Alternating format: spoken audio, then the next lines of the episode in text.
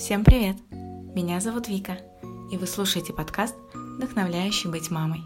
Сегодня у меня в гостях Лёля Тарасевич, психолог, блогер и мама чудесного сына.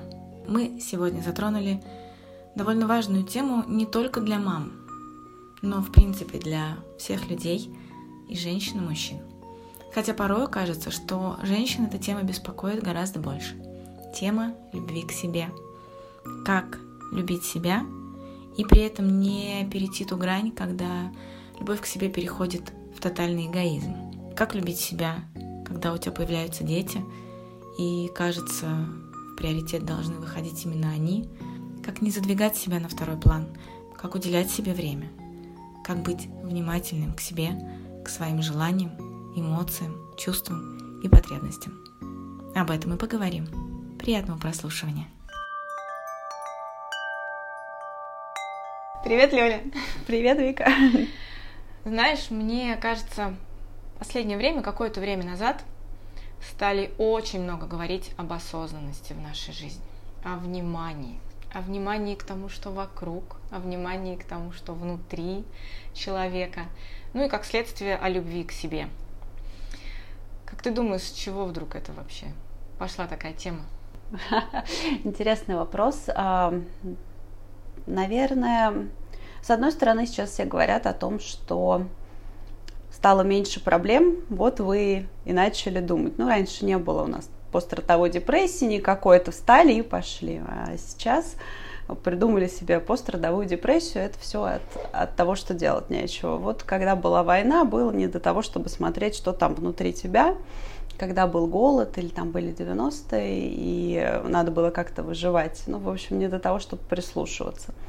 Может быть, это действительно так, и есть какой-то в этом смысл, что у нас стало больше времени, больше возможностей, но только я бы этому не придавала, наверное, такой отрицательный смысл, то есть это от безделия, от того, что нечего делать, это скорее от того, что, может быть, действительно уровень жизни со временем повышается. Ну и здорово, классно, мы можем наконец-то замечать что-то, а, кроме того, чтобы что было на хлеб намазать, чтобы этот хлеб дома вообще появлялся. У нас наконец-то удовлетворена эта потребность базовая, мы идем к следующей. Ну, растем, здорово. Можно ли говорить, что когда мы говорим о любви к себе, мы наконец-то, ну, мы об этом не только признаем для себя, мы об этом говорим для окружающих, потому что очень многие сейчас начали наконец-то об этом говорить вслух, скажем так, пропагандировать, что ли, вот этот момент.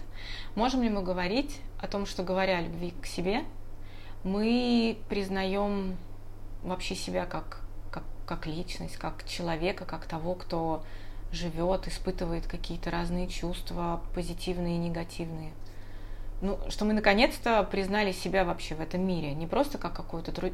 работящую да, лошадку, которая просыпается, идет работает, добывает там деньги и хлеб, потом делает семью, ложится спать и умирает когда-нибудь.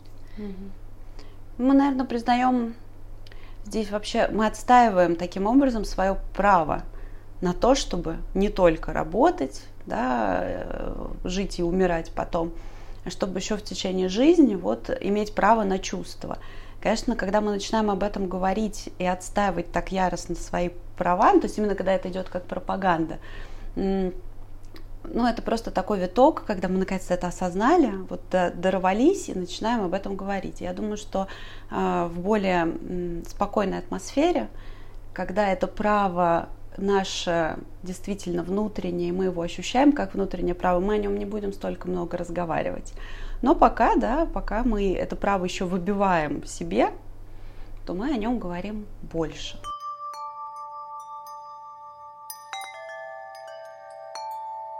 Мы недавно говорили с Марьяной Олейник на тему того, что наше поколение – оно особое в плане того, что очень многое поменялось со времен того, когда мы были маленькие, со времен, когда наши родители были молодые, только нас родили, или они были только маленькие. И особенно явно это проявляется именно в признании наших чувств и, опять же, нашего отношения к себе. А, как ты думаешь, мы действительно какие-то особенные в плане любви к себе, в плане признания своих эмоций? Я думаю, что мы особенные в том плане, что мы первые, кто начинаем этот опыт себе присваивать. То есть если наши родители, грубо говоря, нас не научили любить себя, сами они еще этого не умели, а мы своим детям уже это будем передавать, да, они уже будут видеть, у них будет какой-то вот корешок. Этот корешок это мы. И, соответственно, мы сейчас, выгрызаясь таким образом в землю, как-то пытаясь прорасти, да, наверное, в этом есть какая-то особенность наша, что мы будем э, именно начинателями, может быть, этого. Кто-то с этим уже, правда, тоже рождается. Есть такие люди, их не так много, а, кто говорит, да как вообще можно не любить себя? Ну вот я себя всегда любила, люблю, и, и людям в этом комфортно, это действительно их право по рождению, причем вот именно они обычно об этом не сильно-то и разговаривают даже, потому что для них это как дышать. Смысл разговаривать о том, что мы дышим. Ну, все дышим, как можно не дышать? У них это есть, но действительно их не так много, и я думаю, что это будет потихонечку повышаться. Здесь всегда есть боязнь у некоторых людей о том, что любовь к себе это, в общем, про эгоизм, очень сильно про эгоизм, и э, они боятся увидеть то, что бывает середина, то есть им кажется, что есть только два значения, либо вот я не люблю себя и убиваюсь, и мы даже это не называем не люблю себя, вот ну, просто как я все делаю для близких, для родных, для кого-то внешне, а есть другая сторона, это вот полный эгоизм, когда все для себя, а любовь к себе, она же где-то посередине, ну, как всегда. А как, как эту середину не перевесить в какой-то из сторон? Я думаю, это всегда про балансирование в любой точке. То есть это может быть не только про любовь к себе, это да, про родительство, там дисциплина и свобода. А, мы всегда идем по этому канату и всегда то в одну сторону можем свалиться, то в другую сторону свалиться. Э, именно оступиться, да, и снова возвращаться на этот канат какой-то внутренний, понимать, что вот здесь мне сейчас некомфортно. Вот я сейчас действительно много внимания уделила себе, я вижу, что ребенок начинает требовать моего внимания, у него меняется поведение, у него вдруг начинаются какие-то проблемы с а, учебой, с послушанием, ну и так далее, и так далее, мы видим, что причиной является то, что мы не уделили ему время, мы возвращаемся снова, нас затягивает в эту середину. Но все равно все через осознанность, конечно.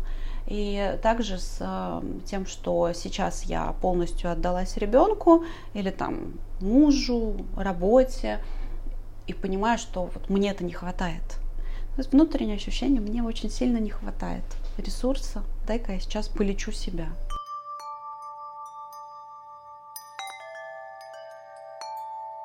Вот смотри, если мы говорим о том, что у наших родителей этого особенного не было, но я не могу сказать, что наши родители, они, ну, в итоге, да, когда они уже повзрослели, родили нас, вырастили, они вот сейчас в своем возрасте, они ходят, корят себя за то, что этого не было, рефлексируют об этом.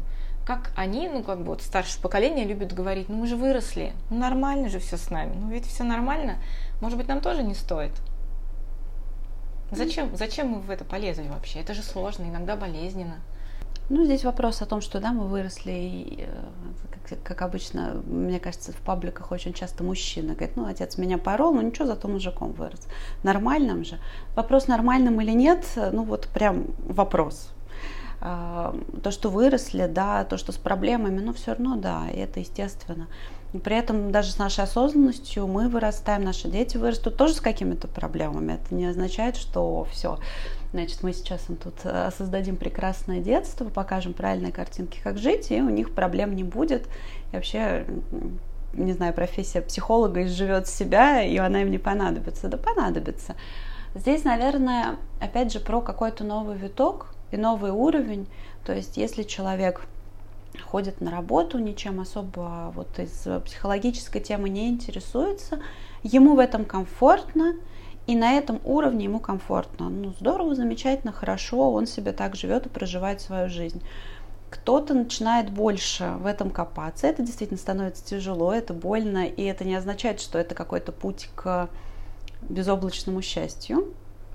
Ну, это какая-то совершенно новая сфера, и самое интересное, что погрузившись в эту сферу, обратно уже, в общем-то, пути нету. Когда ты уже открыл для себя психологическое какое-то составляющее, да, или какой-то осознанности, свои чувства, свои эмоции, загнать их обратно куда-то в ракушечку и спрятать, типа я этого не видел, уже не получится. Придется с этим как-то разбираться. Я думаю, что таких уровней много. Мы придем к одному, наши дети, наверное, придут к следующему или не придут.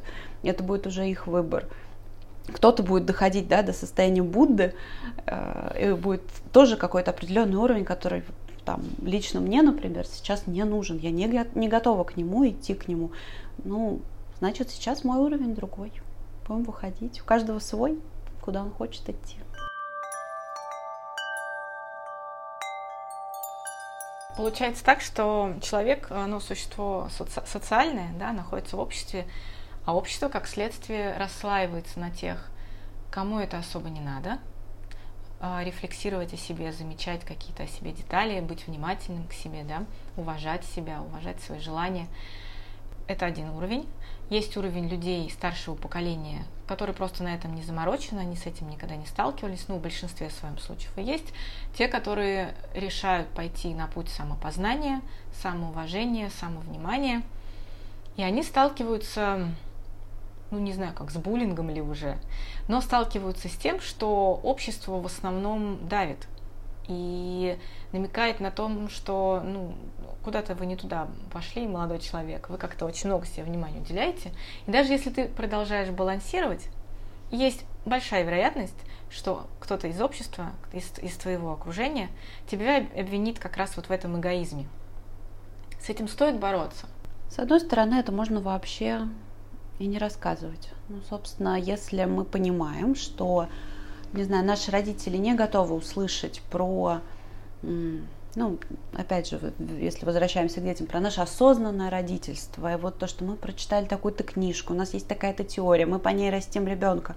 Ну, не обязательно это рассказывать бабушке, к которой мы приезжаем, там, не знаю, раз в год на лето там пожить на две недели, или там отправляем ребенка к ней – не обязательно ей все это пытаться доказать и рассказать, что вот мы-то теперь такие умные, мы теперь вот будем вот только так, и все, мы можем это делать, но совершенно не пытаться рассказать всем вокруг, что мы это делаем.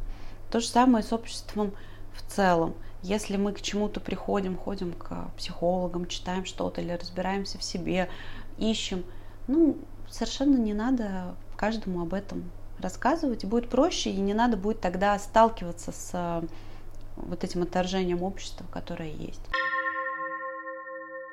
Если хочется кому-то подоказывать, ну, надо понимать, что да, придется с этим столкнуться, надо будет отвечать на неудобные вопросы, и, скорее всего, вы никого не переубедите. Если человек сам не хочет и к этому не готов, то он это не признает. Признав это, он должен будет нарушить свою целостность. А каждый человек будет свою целостность защищать как наши родители, они будут защищать то, во что они верили, потому что иначе им придется перечеркнуть огромную часть своей жизни. Они этого делать не будут. Это хорошая психологическая защита. Слава богу, что она у них есть. И их не рушит наше меняющееся поведение и сознание.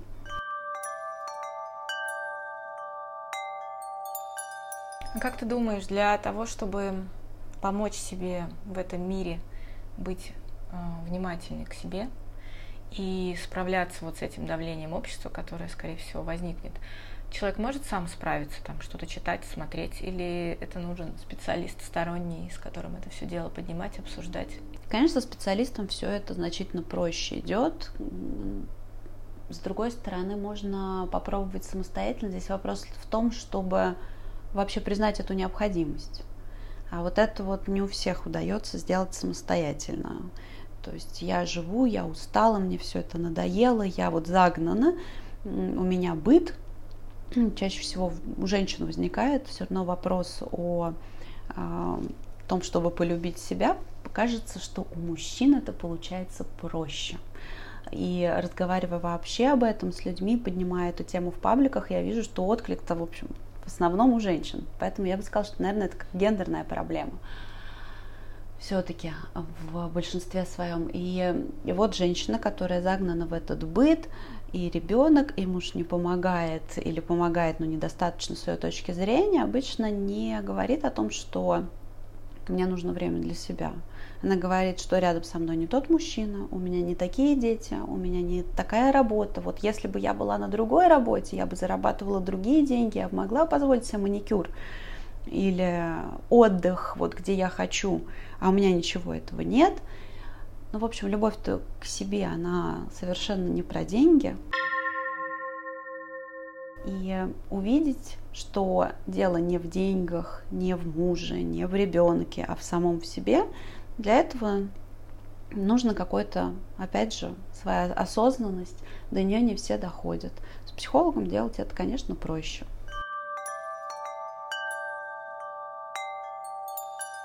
Я, кстати, тоже заметила, что женщинам это больше свойственно, чем мужчинам. Ты как-то это можешь объяснить? Почему мужики такие незамороченные? Или у них уже там по умолчанию все записано? Наверное, в первую очередь это потому, что у мужчин и у женщин разные функции социальные, семейные.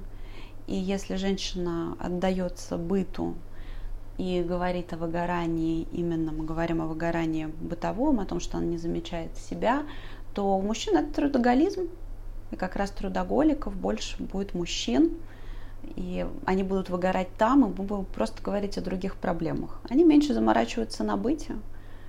А то, что работа, она вроде как для себя, потому что мужчине там зачастую интересно, он самовыражается по-другому. У нас все равно разные механизмы работают.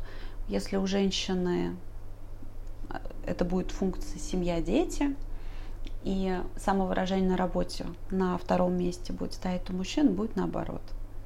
Ну так уж природа заложила нас и нашу психику, что мы разные. Хотя ситуация, конечно, выравнивается со временем, и сейчас можно встретить все больше и больше женщин, которые э, не ставят своей целью только семью, но хотят и работу. Но опять же, вот здесь вот не только семью, но и работу. Вот это не только, оно возникает. То есть семья, она вроде как все равно есть, она присутствует, а уже к ней мы хотим, чтобы была еще и работа. Но мы не готовы поставить крест на семье и там не видеть ребенка, там, видеть его в выходные. Мужчина к этому готов. Он готов работать, уходить рано утром, возвращаться поздно вечером, видеть семью по выходным. Для него работа все-таки очень-очень важный момент, конечно. Поэтому смещаются акценты. Я думаю, что там тоже есть проблемы, ну просто они немножко в другой плоскости будут тогда.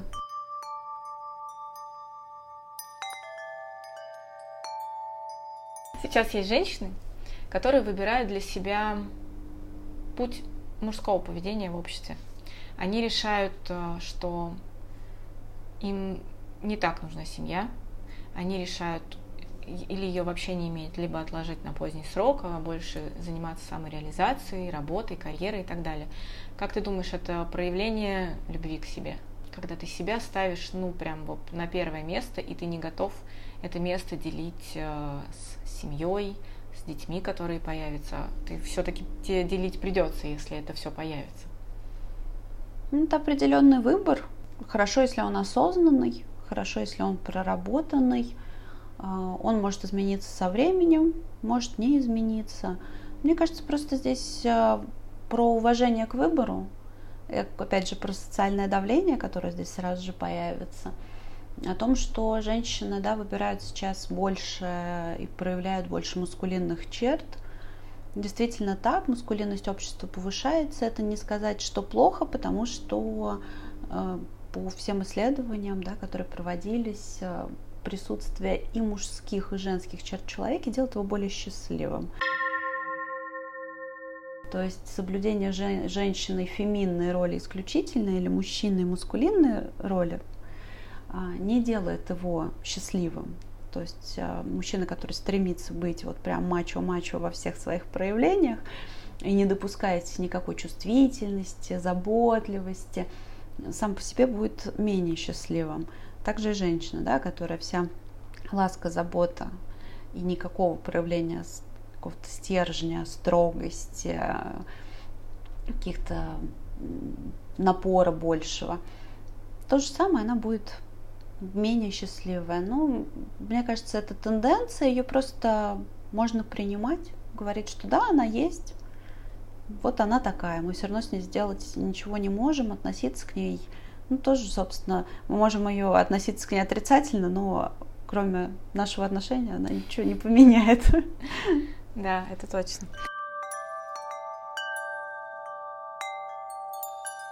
Наше общество и современный человек, он только учится вот этим вот всем навыкам обращения внимания на себя.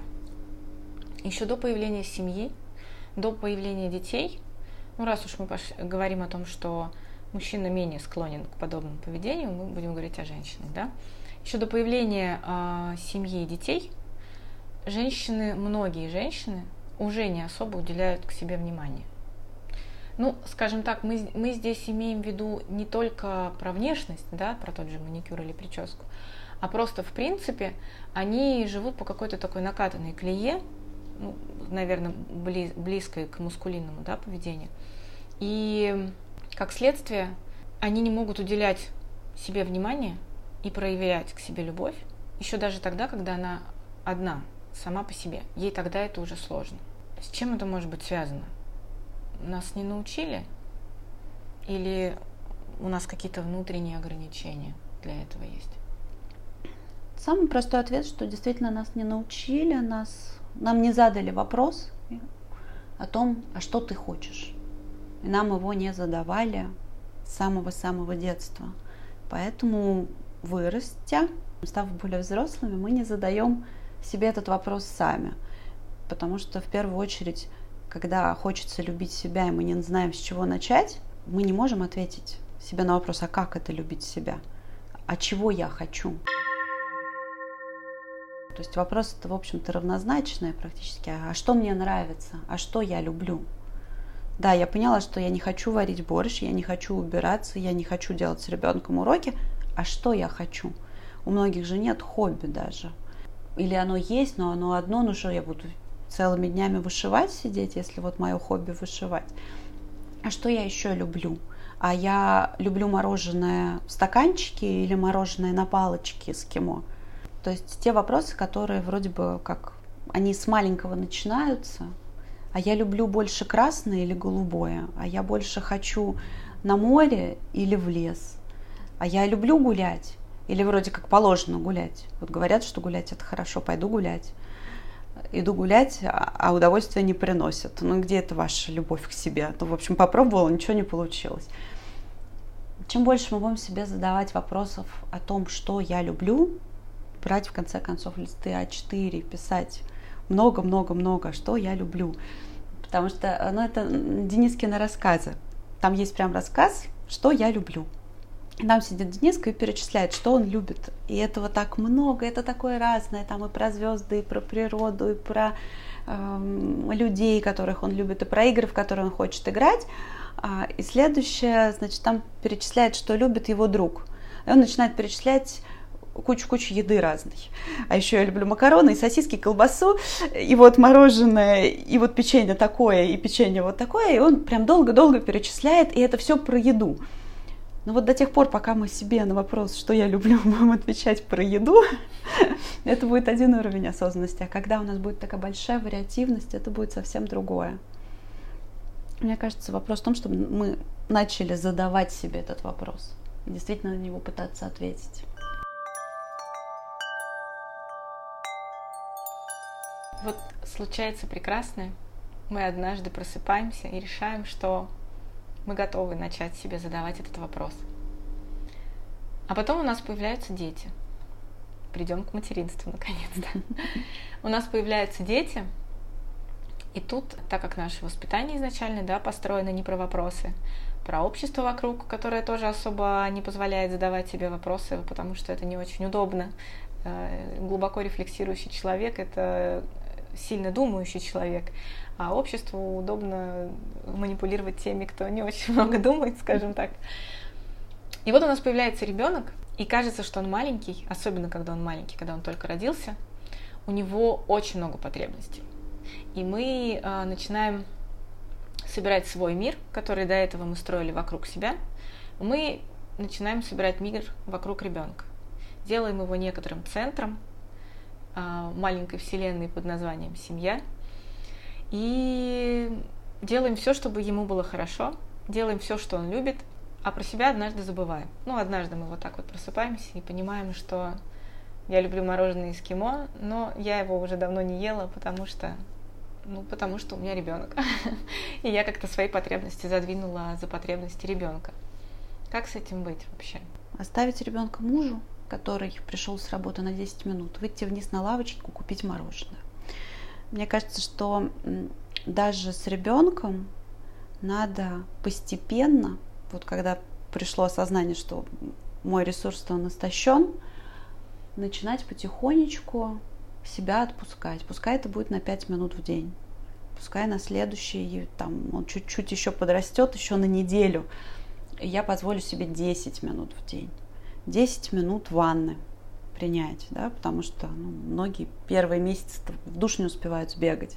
И здесь вопрос поиска, как удовлетворить свою потребность, может решаться совершенно по-разному. И все-таки есть вторая часть семьи в виде мужчины, у кого нету мужчины рядом, это может быть мама, да, баб, ну, бабушка, соответственно, ребенка, вообще нет никого рядом, соседка. Ну, у вас все равно есть друзья, у вас кидзал. есть соседи. На крайний случай не Да, ну, есть разные-разные ресурсы, просто когда я все равно начинаю об этом говорить, мне все равно говорят, слушайте, ну это все упирается в деньги, мне некуда деть ребенка совершенно, у меня нет возможности пригласить няню, у меня нет возможности, значит, мужа у меня нету, вот я с работы прибегаю, забираю, все равно сижу с ребенком, вообще выйти никуда не могу, мне всегда хочется спросить, ребята, а у вас где друзья? Вот вы же прожили, ну, сколько там, 25-30 лет своей жизни, ну, у вас же рядом кто-то есть?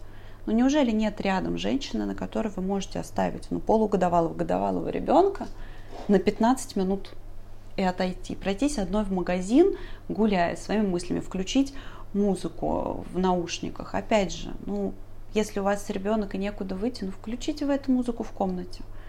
Положите его на кухне, включите на полную и протанцуйте. Даже если он поплачет 5 минут от того, что слишком громко, ну, зато бешеный танец хорошо восстановит собственный ресурс. Если так хочется танцевать, а нету возможности идти на танцы временной, финансовой, какой угодно, включайте музыку дома. Отрывайтесь и танцуйте так, как вы никогда на танцполе не могли себе позволить танцевать, потому что смотрели люди, а тут на вас никто не смотрит. Есть все равно всегда есть возможность что-то попробовать в любой ситуации.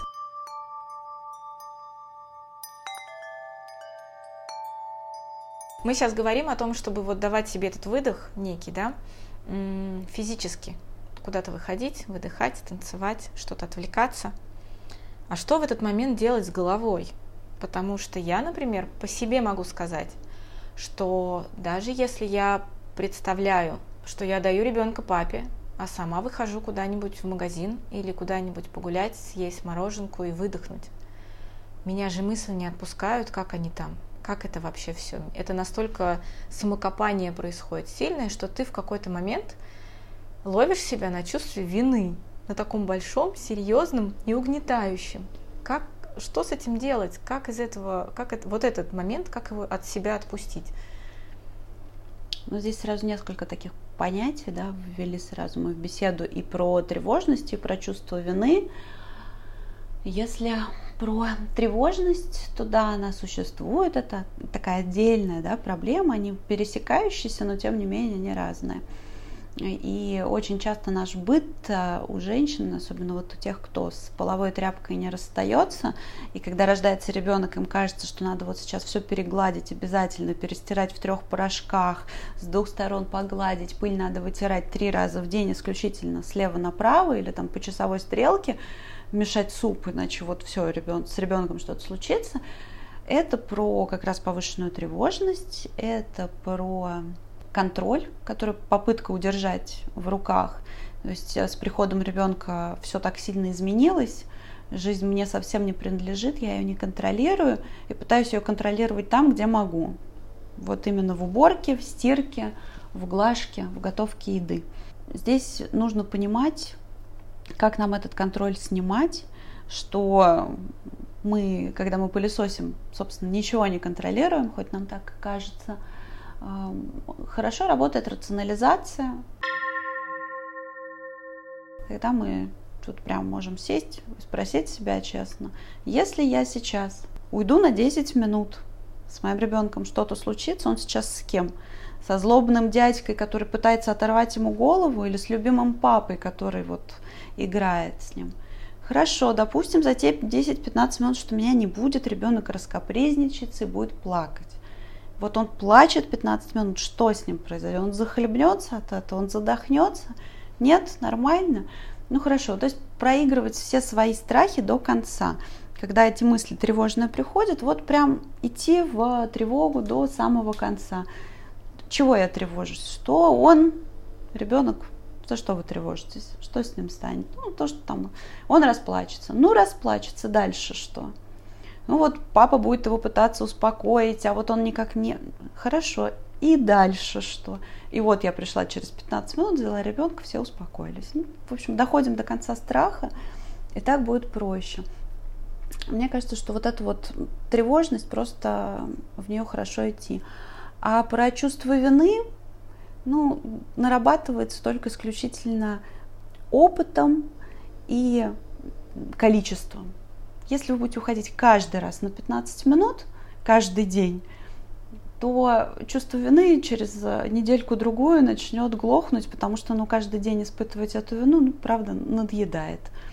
Мне кажется, что можно прям заставлять себя, если не получается в удовольствие сначала, то прям заставить себя уйти на эти несчастные 10 минут, оставив ребенка с папой.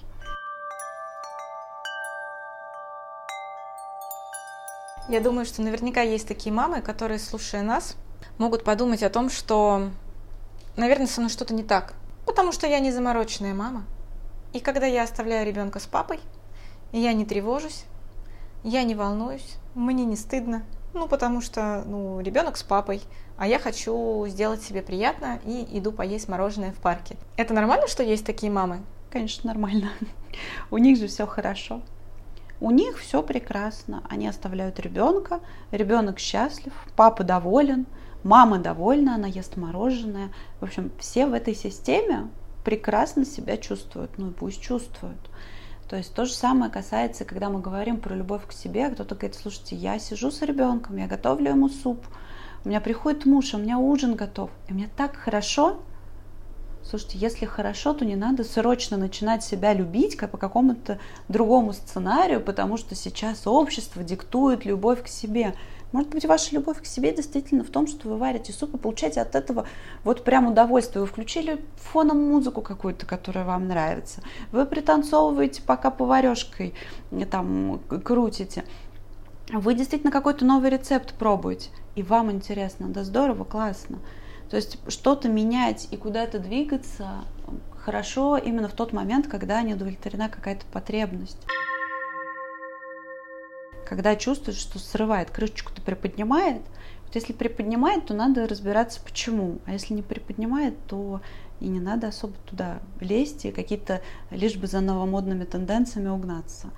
Ну, мы тут Бежать. просто говорим о вот этом вот воздействие общества да, на маму, и кто-то может сказать, ну а что ты за мать такая, ты мать кукушка какая-то, встала, пошла куда-то, оставила на всех. Вот именно вот эта опасность может случиться, что э, ты вроде бы за себя, да, за то, чтобы пополнять свой ресурс таким образом, а общество опять тебя по той же крышечке, да, и туда же тюкает сверху. Здесь э, про само общество, да, скорее, чем про нас, потому что поступим мы, загнав себя, общество скажет, ну ты вообще на себя давно в зеркало смотрела. Вот ребенка родила, какое у нас отношение, да, к матерям, которые, а, не знаю, не ухаживают за собой после рождения ребенка, набирают там большой вес. Ну все, вот родила, засела дома, превратилась вообще в непонятно кого ну, пройдутся.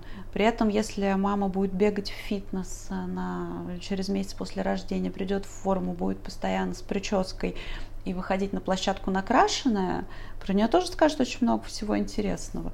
То есть, как бы мы ни поступали, обязательно найдется кто-то, кто про нас что-нибудь скажет. Поэтому, ну, просто принять этот факт и поменьше волноваться о том, что про нас говорят. Но это, опять же, из-за очень внутреннего ресурса. Когда нам хорошо, мы, в общем, не сильно думаем о том, кто что о нас там скажет. Когда нам плохо, нас может раскачать любой. Когда мы полностью уверены что мы не дураки, сказав нам, что мы дурак, ну, ну, ну, говорит, он так считает. Но я точно знаю, что я умная. Если я в этом сомневаюсь, и мне скажут, что я дура, ну, наверное, я буду по этому поводу переживать, ходить и переваривать это очень долго.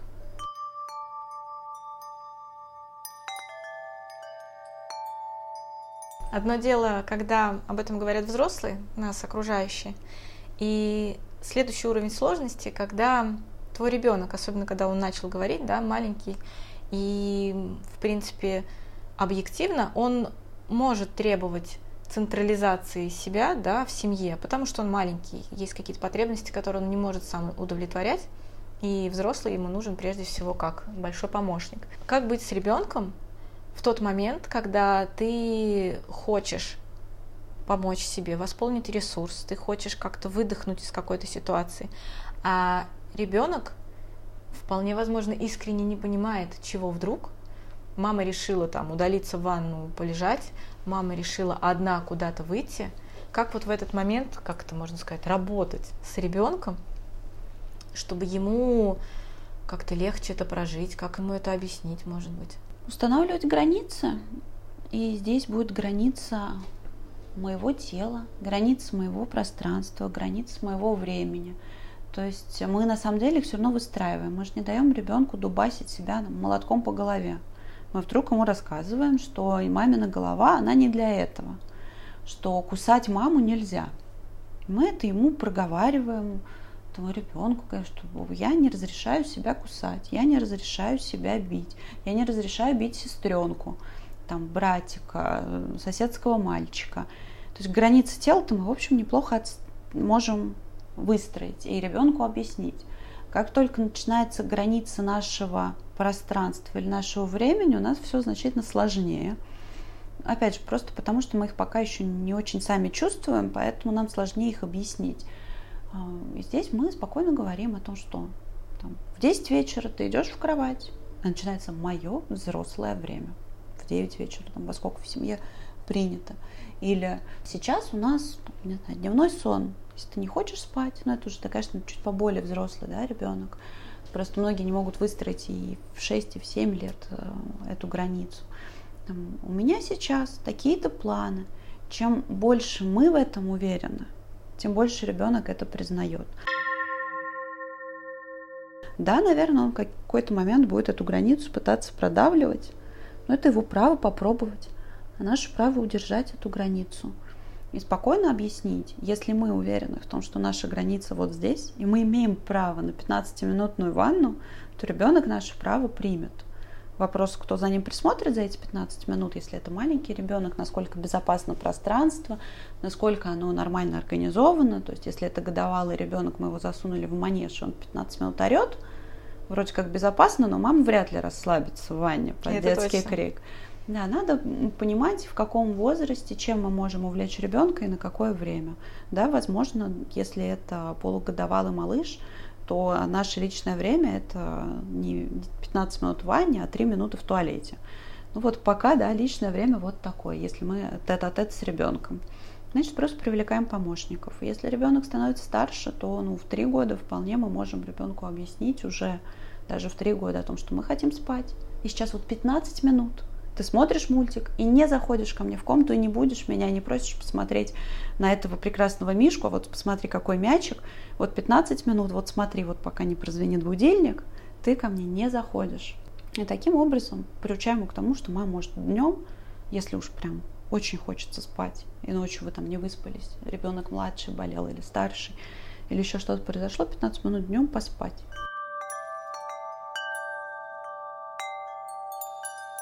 Давай представим, что есть такая мама, которая очень сильно устала. Я бы даже сказала, ну, прям заколебалась уже.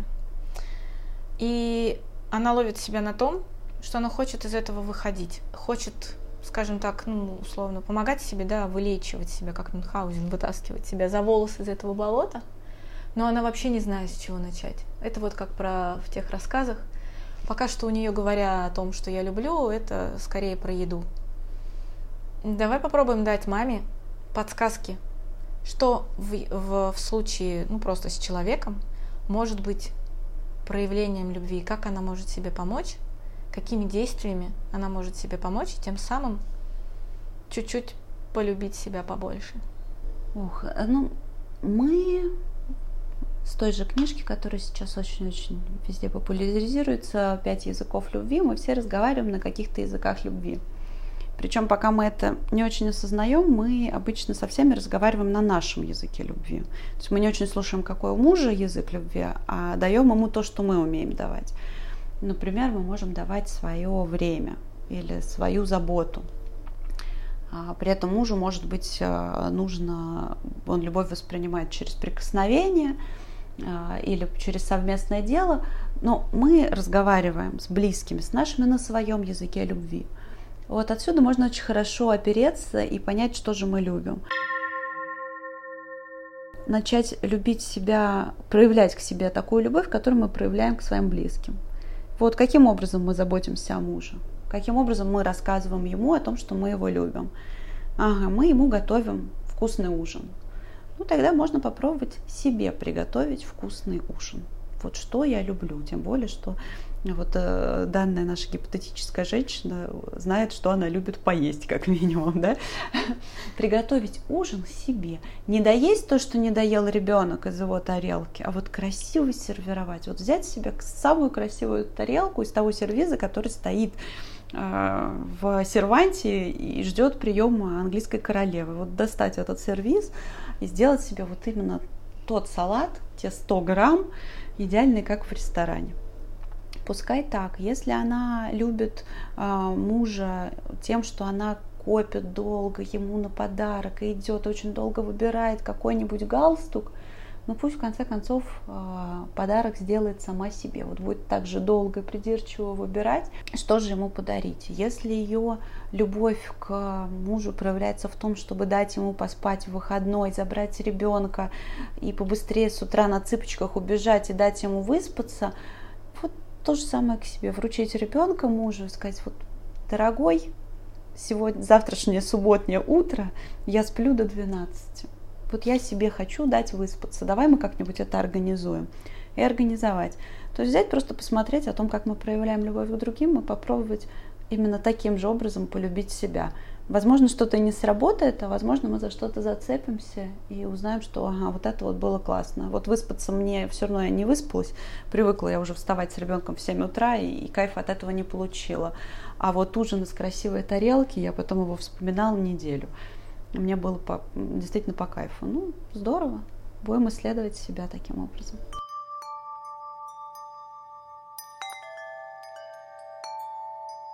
Обобщая наш разговор, что в принципе вот в этом вот любить себя, да, что в имени тебе моем, mm-hmm. что вот в этом понимании любить себя, оно вообще зачем это нужно человеку? Каждый на вопрос о том, зачем, ответит по-своему. Кто-то мне пишет о том, что любить себя это нужно в первую очередь для того, чтобы показать нашим детям, что вообще любить себя это здорово. И мне нравится эта идея, мне нравится идея о том, что я покажу своему ребенку, что мама себя любит, и ей в этом классно, и мой ребенок не будет э, самостоятельно продираться сквозь эти дебри, а уже сможет опереться на мой опыт. А потом я думаю о том, что получается, я снова люблю, даже люблю себя я для кого-то другого, для собственного ребенка для того, чтобы ему передать опыт. То есть я сижу, ем мороженое, вместо того, чтобы наслаждаться мороженым, я прям формирую опыт ребенка. В общем, а, поняла, что эта тема мне не зашла. А, мой личный ответ – я хочу любить себя для того, чтобы быть более осознанной, для того, чтобы уметь ответить себе на вопрос, а что я люблю, а что я хочу, а что мне нравится – я хочу любить себя, потому что это повышает мою работоспособность, мою ресурсность во всех областях.